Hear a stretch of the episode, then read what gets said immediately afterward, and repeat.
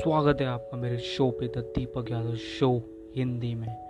आज मैं आपको बताने जा रहा हूँ तीन चीज़ें जहाँ से आप कितना क्या सीखते हो स्कूल और कॉलेज से। बेसिक्स, सेकंड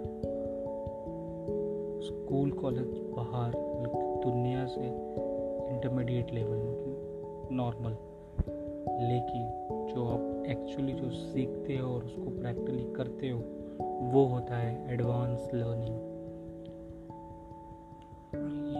ये मेरे दिमाग में आया था और मैंने एक छोटा सा ट्वीट डाला था ट्विटर पे, तो आप चेक कर सकते हो मेरे ट्विटर पे जाके, डीडीएसआर वाई ट्वेंटी वन। और मैं आपको बहुत बहुत शुक्रिया कहना चाहता हूँ मेरे पॉडकास्ट को सुनने के लिए। Bye bye.